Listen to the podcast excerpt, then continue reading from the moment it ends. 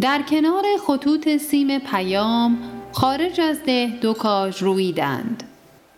سالیان دراز رهگذران آن دو را چون دو دوست می دیدند یکی از روزهای پاییزی زیر رگبار و تازیانه باد یکی از کاجها به خود لرزید.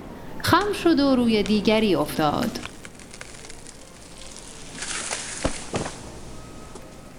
گفت ای آشنا ببخش مرا خوب در حال من تأمل کن.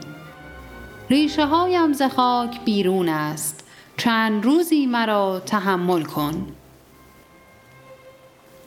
کاج همسایه گفت با تندی مردم آزار از تو بیزارم.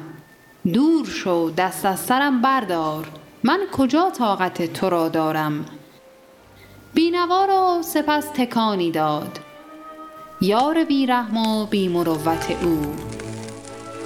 سیمها پاره گشت و کاج افتاد. بر زمین نقش بست قامت او. مرکز ارتباط دید آن روز انتقال پیام ممکن نیست. گشت عازم گروه پیجویی تا که ببیند عیب کار از چیست.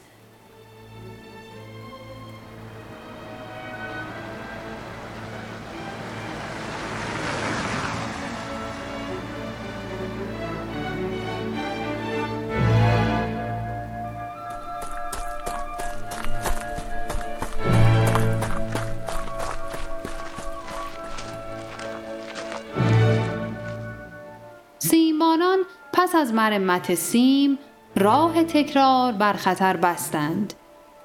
یعنی آن کاج سنگدل را نیز با تبر تکه تکه بشکستند.